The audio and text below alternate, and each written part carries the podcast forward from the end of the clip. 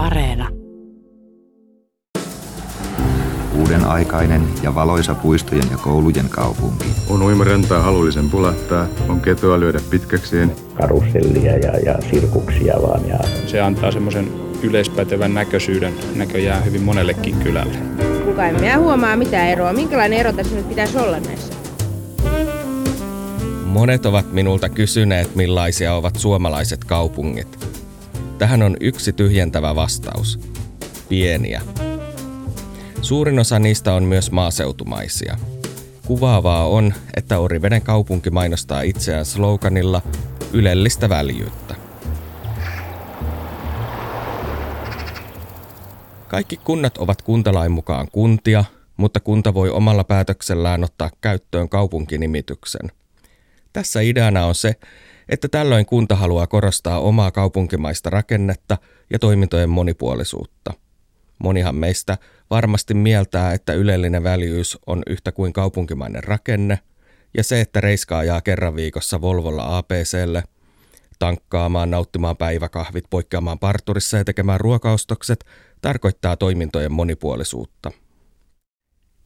Itse olen lähtöisin ja asun yhä puoliksi Mänttä-Vilppulassa, joten kokemusta pikkukaupungeista on.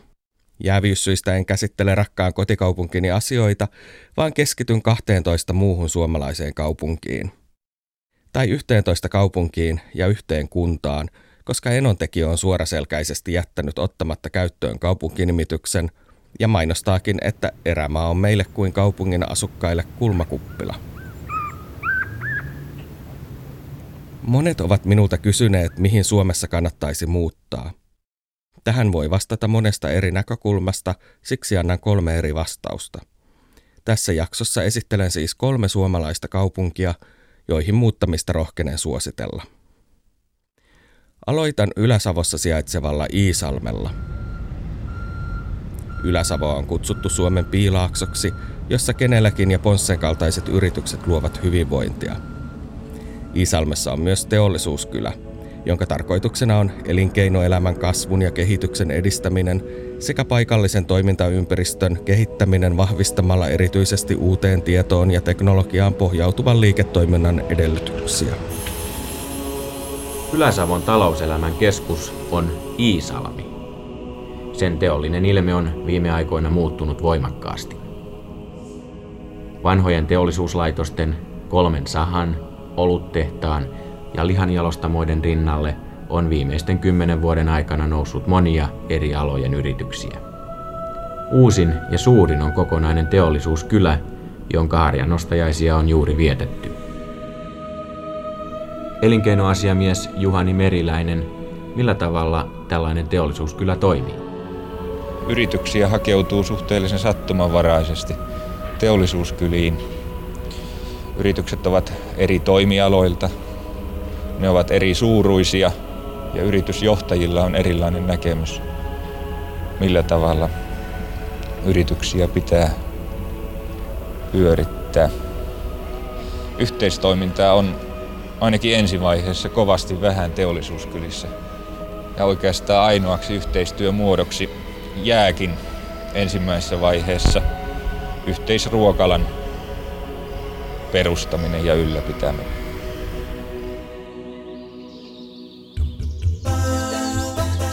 sata kolmekymmentä vuotta vuonna kaksituhattakaksikymmentä täyttänyt Iisalmen kaupunki herätti huomiota uudella lokollaan, jonka nähtiin esittävän seksuaalista hetkeä luonnonhelmassa, vaikka tarkoitus oli näyttää Sven Tuuva nojailemassa puuhun. Seksuaalista tematiikkaa on myös Iisalmen seurakunnan lokossa.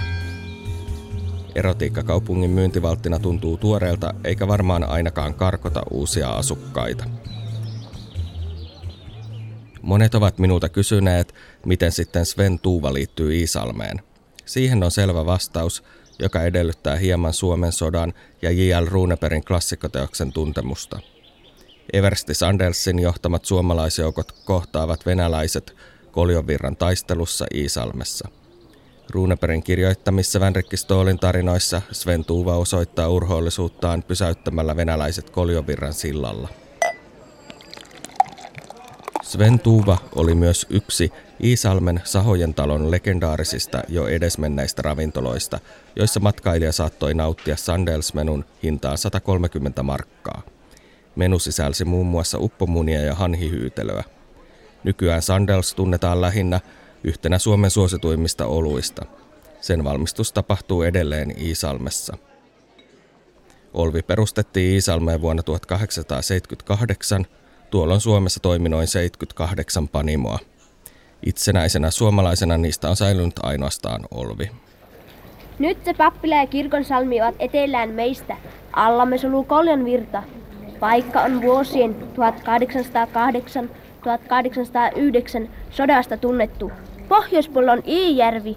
Tälläkö sillalla se Sven Tuuva tappeli?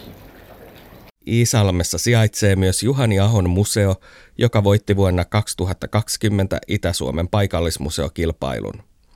Museo on talvisin suljettu, mutta kesäisin pääsee tutustumaan Juhani Ahon omaisten lahjoittamaan monipuoliseen Juhani Aho-esineistöön. Kulttuurin lisäksi Iisalmessa on hyvä viihdetarjonta.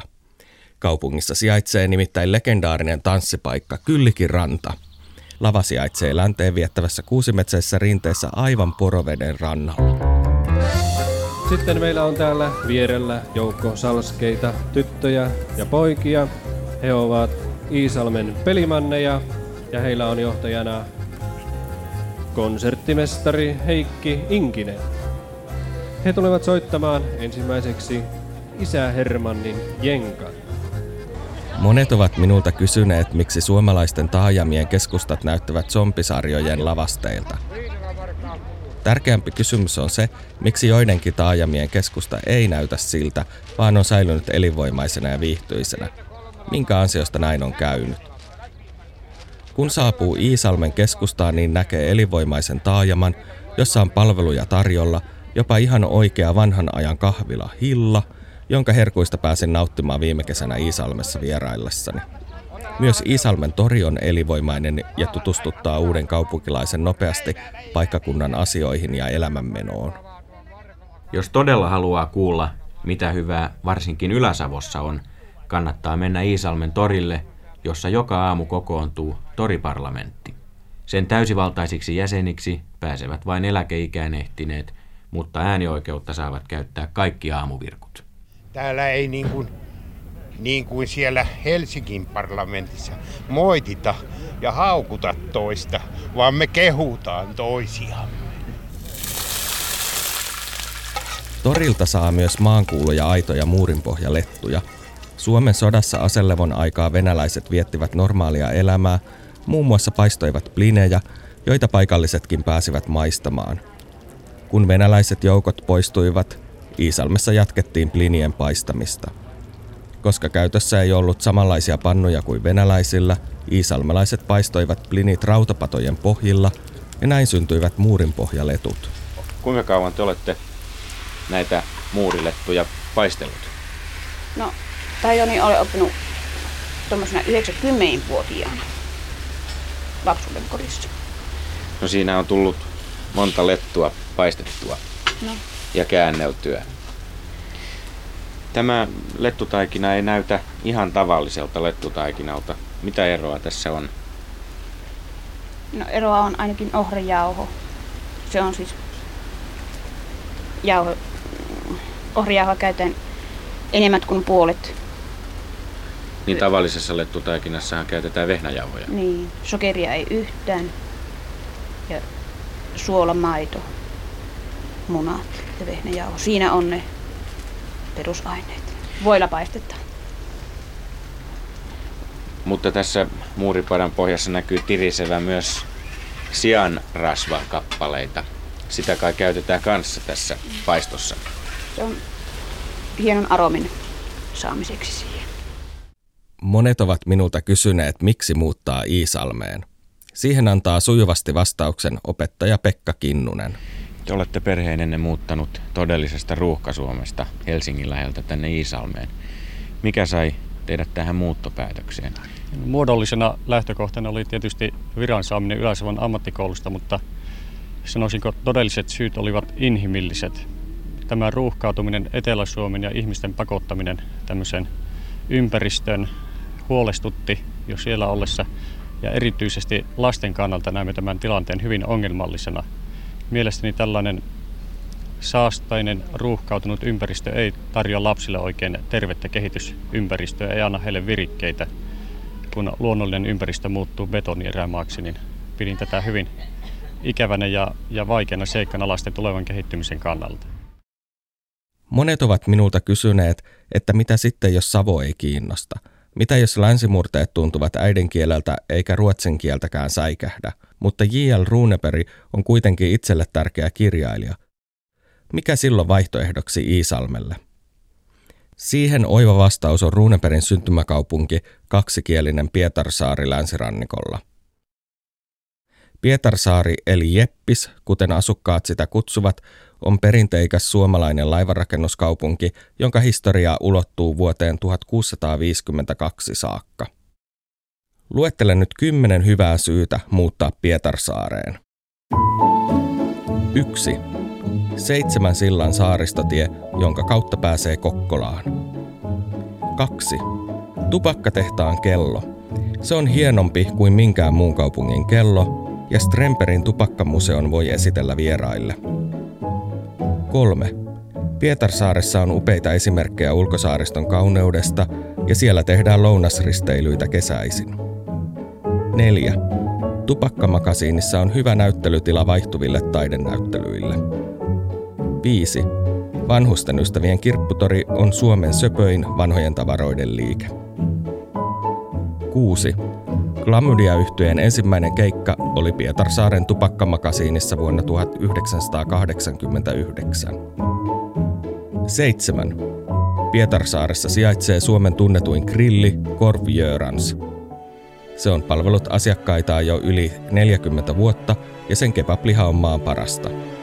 Tämä grilli on monen pietarsaarelaisen tärkein ravintola. Minulle sen ensimmäisen kerran esitteli kirjailija Philip Teir. Nykyisin käyn siellä myös sen Kokkolan sivutoimipisteessä. kahdeksan. Philip Teirin uusimmassa romaanissa Neitsyt-polku kerrotaan myös, että Pietarsaaressa on kesäisin upea valkea valo, joka on kovin erilaista kuin Helsingissä. yhdeksän. Jurmala on Pietarsaaren ystävyyskunta ja Jurmala on hieno matkailukohde. kymmenen. Venetsialaiset. Tämä päivä on hyvin merkittävä tämän seudun ihmisille, sillä täällä on vähän tällainen italialainen tunnelma. Paikkakunnalla puhutaan venetsialaisista. Nimi venetsialaiset ö, tulee tietysti Venetsiasta ja mikä nyt sitten on yhteistä Venetsialle ja tälle seudulle, se on vesi, veneet ja valot. Monet ovat minulta kysyneet, mihin Suomessa kannattaisi muuttaa, jos haluaa asua pienessä kaupungissa. Tähän on olemassa myös kolmas vastaus, Alavus. Kun virroilta ajaa Alavudelle, tulee lopulta kohta, jossa puolisoni toteaa, enää ei näy mitään typeriä mäkiä. Etelä-Pohjanmaa on monien mielestä juurikin se oikea Pohjanmaa. Myös Alavus on Suomen sodan keskeisiä kaupunkeja, siellä käytiin kuuluisa Alavuden taistelu, jossa taistelivat J L Runebergin Värrikkistoolin tarinoista tutut Karl Leonard Lode ja Johan Reinhold von Törne. Monet ovat minulta kysyneet, onko sattumaa, että Suomen kolme parasta kaupunkia liittyvät jollain tavoin Värrikkistoolin tarinoihin. Tähän ei ole helppoa vastausta, voi vain kysyä, onko mikään lopulta sattumaa. Kumpi sitten on parempi paikka asua, Töysä vai Alavus? Vuoden kaksituhattakolmetoista alusta Töysä on ollut osa uutta ja aiempaa suurempaa Alavuden kaupunkia. Kuntaliitoksen juhlassa paikallinen liikunta- ja urheiluseura Tervajalat ry tarjoili mehua ja piparkakkuja. Kansanperimä tietää kertoa, että piparkakkuja oli juhlaan varattu peräti seitsemän pakettia. Nuorille oli järjestetty konsertti. tuhatyhdeksänsataaviisikymmentäluvun alkupuolella rakennettu Tuurin nuorisoseura on nähnyt paljon. Tänä iltana ilo jälleen irtoaa. Alavuden ja Töysän kuntaliitosta juhlistetaan nuorille suunnatun konsertin avulla. Aamupäivä meni tapahtumaa valmistellessa. Alavuden nuorisovaltuustosta Teemu Sytele. Kuntaliitos on mun mielestä sellainen, se on oikein hyvä juttu, että tapahtuu ja Kyllä, se on hieno, kun nämä nuoret Alavudella ja Töysässä, niin nehän on ollut paljon yhteistyössä ennemminkin. Niin sillä lailla se on, se on oikeastaan aika luontevakin tällainen liitos. Että kyllä se oli ehkä odotettavissa, kun ne kuntaliitoksia on kuullut ympäri Suomen maata, että tällainen liitos tapahtuu. Ja kotiseuturakkaus onkin Pohjanmaan nuorten keskuudessa suurta. Odotan liitosta ja kyllä ihan oma mieli on se, että jään tänne alueelle ihan pysyvästi. Etelän suuret kaupungit eivät houkuttele? Ne ei, kyllä mä oon, oon käynyt jo Vaasassa ja Tampereella itse, mutta kyllä tää, tää on koti. Nuoria Alavudelle on taannoin laajemmaltakin alueelta houkutellut Aulavan tanssilava eli Alavuden urheilijoiden lava. Se avattiin tuhatyhdeksänsataakuusikymmentäseitsemän ja avajaisissa esiintyi Markus Allan. Myöhempiä huippuhetkiä oli Armin ja Näniin saapuminen keikalle vesitasolla sekä rantarokin vierailu Alavudella tuhatyhdeksänsataakahdeksankymmentäkuusi. Nykyiset aikuiset muistavat viidakkodiskon, joka järjestettiin ponttooneilla järvessä. Alavudella on yli kuusikymmentä järveä ja yksi niistä on Pertti Salovaaran luotsaaman viidakkodiskon koti Edesjärvi. Edesjärvi on kuuluisa myös lasinsiruista, joita sen pohja on täynnä. Aikuisempaa väkeä Alavudelle houkuttelee suomalainen soppailuparatiisi Veljekset Keskinen, eli Tuurin kyläkauppa. Se sijaitsee Tuurissa. Monet ovat minulta kysyneetkin, miksei uuden Alavuden kaupungin nimeksi tullut Tuuri alueen tärkeimmän keskuksen mukaan. Tässä on varmaan samoja syitä kuin siinä, että Mänttä-Vilppula ei ole pelkkä Mänttä. Mustasukkaisuus on estänyt kuntapäättäjiä ajattelemasta järkevästi ja nimeämästä kuntaa sen tunnetuimman taajaman mukaan. Sekä Alavuden että Töysen keskustoista on yhtä pitkä matka alueen suurimpaan turistirysään eli Keskisen kyläkauppaan. Alavus lienee kuitenkin luontevampi uuden kunnan pääpaikka kuin esimerkiksi Töysä tai sen kuuluisin kylä Tuuri. Minä itse käyn kyläkaupassa useamman kerran vuodessa ostamassa sukkia ja D V D-elokuvia. Mutta itselleni tärkein soppailukohde Alavudella on kukkatalo Keskustan kukka- ja hautaustoimisto Sepponen Oy. Keskustassa sijaitseva isohko kukkakauppa myy minulle maan parhaat leikkokukat mökille, kotiin, hautuumaalle ja anopille tuliaisiksi. Monet ovat minulta kysyneet, mistä hyvä elämä koostuu. Siihen on vaikea vastata lyhyesti, mutta yksi selkeä elementti on nimettävissä. Leikkokukat. Mutta mikä sitten on se Alavuden elämänlanka, se joka pitää kaupungin jatkuvassa liikkeessä? Siihen on vain yksi oikea vastaus. Se on vuonna tuhatyhdeksänsataakahdeksankymmentäviisi käyttöön vihitty teiden äidiksikin kutsuttu Kantatie kuusikymmentäkuusi. Herra ministeri, pyydän teitä leikkaamaan poikki tämän kantatien. Tämä puhuja on Alavuden kaupunginvaltuuston puheenjohtaja Veikko Heikkilä. Hän pyytää nyt ministeri, liikenneministeri Matti Luttista leikkaamaan uuden kantatien yli pingotetun sinivalkoisen nauhan ja tietysti muitakin nauhan leikkaajia siinä mukaan on tulossa. Kantatie kuusikymmentäkuusi on yksi populaarikulttuurin kuuluisimpia teitä. Sen historia ulottuu vuoteen tuhatkuusisataaseitsemäntoista, jolloin Ruovesi liitettiin Uuden-Kaarlepyyn kauppapiiriin ja lapualaiset määrättiin raivaamaan tie Pohjanmaalta Ruovedelle. Yksi kantatien varrella olevista tärkeimmistä nähtävyyksistä on Alavudella sijaitseva vanhan kahran kestikievarin lutti, eli aitta.